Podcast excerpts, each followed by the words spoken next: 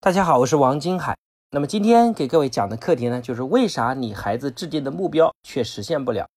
首先我们来谈谈为什么人人都需要目标，目标和乐趣有什么关系。我们来想想看，我们看的足球比赛有没有意思。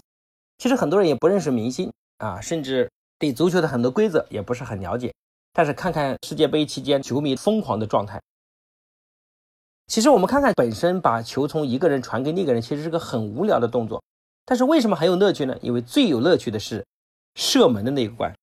因为乐趣本身不是来自于踢球的动作本身，而是这一连串的动作最后的结果是射门赢球。那么如果赢球，球迷会非常的开心，要不然大家都不开心。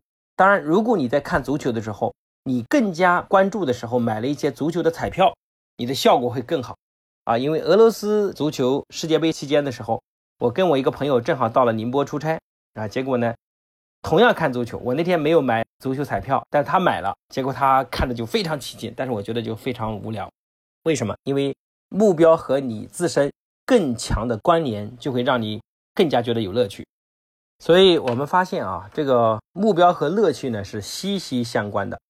所有的成功都必须以达到明确的目标为前提，离开了明确的目标，这个其实就没有任何乐趣可言。那反过来讲说，你的目标越明确，从活动中获得乐趣的可能性就越大。那我们再反思一下，为什么孩子觉得学习缺乏乐趣？其实本质是他自己没有明确的目标。当一个孩子不知道为什么而学的时候，他就很难找到学习的乐趣。但是也并不是所有的目标都能帮孩子找到快乐。比如说，如果你把你的目标定成每天都能吃饭和睡觉，那么以这样的标准的衡量呢，你每天度过的人生是不会感到快乐的，因为这个目标要求太低了，它不会带来乐趣。那如果目标太高呢，比如说你的目标是世界首富，那么你将永远生活在失败的阴影中，也不会给你带来乐趣。所以目标过高或过低其实都不行。那么如何制定好的目标？那就要跳一跳够得着为前提。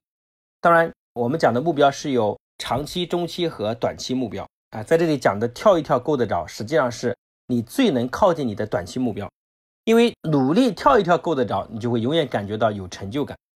有一个比较好的尝试，因为分数是非常枯燥的，但是在学习中呢，他最容易找到目标的是他们班的同学的对比，所以呢，你在学习上帮助孩子找到一些良性的竞争对手啊，这样很有效果。因为这个对手呢，比你孩子目前的成绩要好一个档次，但是呢又没有拉开非常大的差距，又不是全校排名多少名的，那么这样的给他制定一些超越对手的计划和方案。那我们实践证明呢，这种方法是非常有用的。第一次超越对手的时候，那种喜悦是难以形容的，而且还能收获到巨大的自信。随着他一个又一个的对手被超越的时候，他会在新的一轮的角逐中感觉到无穷的乐趣，孩子的成绩也不知不觉走到了班级的前列。所以今天的课程呢就讲到这里。那给各位布置的作业呢，就是给孩子找一个自己孩子对标的目标，并且帮助孩子制定计划和方案来超越它。那么下一节课呢，我们会具体讲到关于目标该如何设定。